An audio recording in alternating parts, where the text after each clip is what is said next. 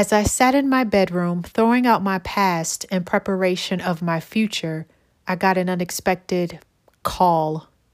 First, let me explain. I'm currently in transition, leaving this old life and going on journey.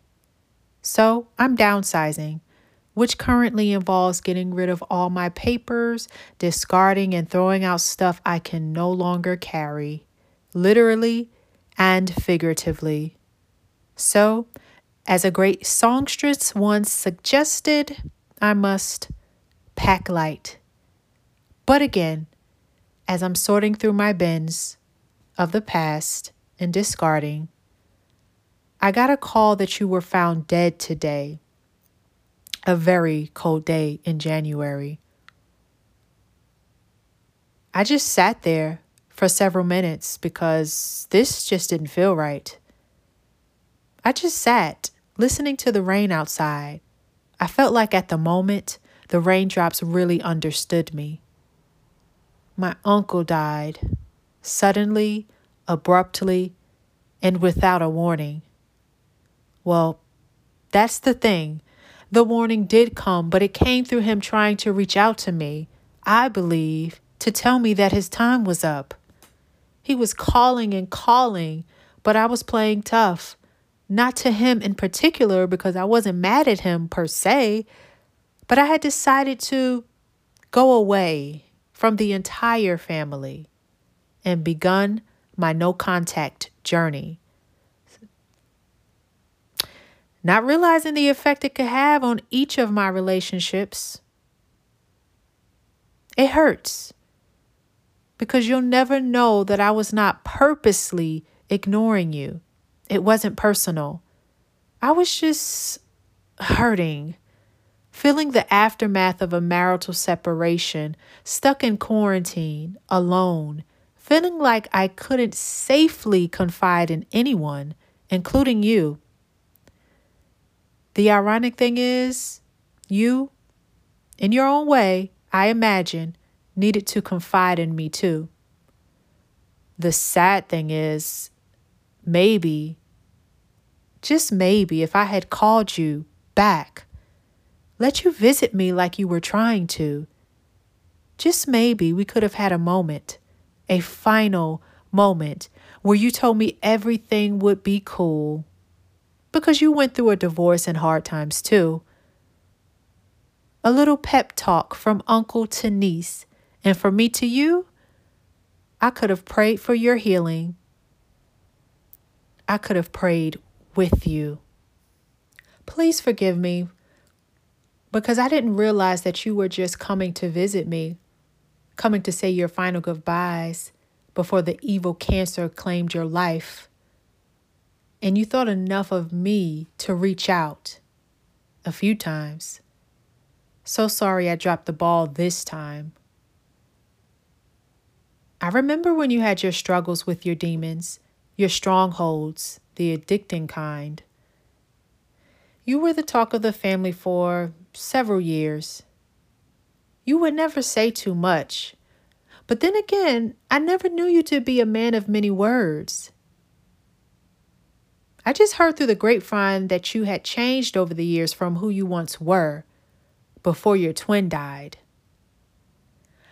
I never met him because he passed away before my time. However, I heard that you took on his demeanor, his mannerisms, and even his personality after he died.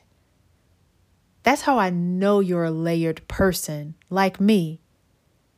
And I can only imagine the grief that that death caused, which led you down a path filled with great highs and low lows your humanness on full display in front of those that we call family. I wonder if you ever really felt loved. I guess I'll never really know. I remember the time I saw you in the hallway of Grandma and Grandpa's house.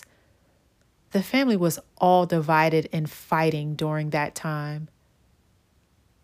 But I saw you. I mean, really saw you. And I could tell you were feeling pretty low. At that time in history, you were being judged for your addictions, which were caused by your pain. So even back then, I could empathize. I just remember asking you if you were okay. And I saw a tiny light return to your eyes.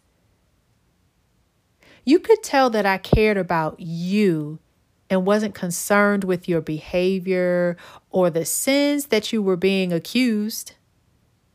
And I wasn't. I just saw my uncle. I saw your pain, and I wanted to reach out to you. I could tell it warmed your heart, and it warmed mine to see that you knew I actually cared. God used me to be a caring light that day. Jumping back to the future a little, I remember when you disappeared, but for a good reason this time. Not to drown your worries in addiction, but to regroup and prioritize, to fix your life. One year, I was home visiting for the holidays, and my mom told me you called to speak to me because you wanted to come and visit. I hadn't seen you in years, but I was happy to hear of the changes.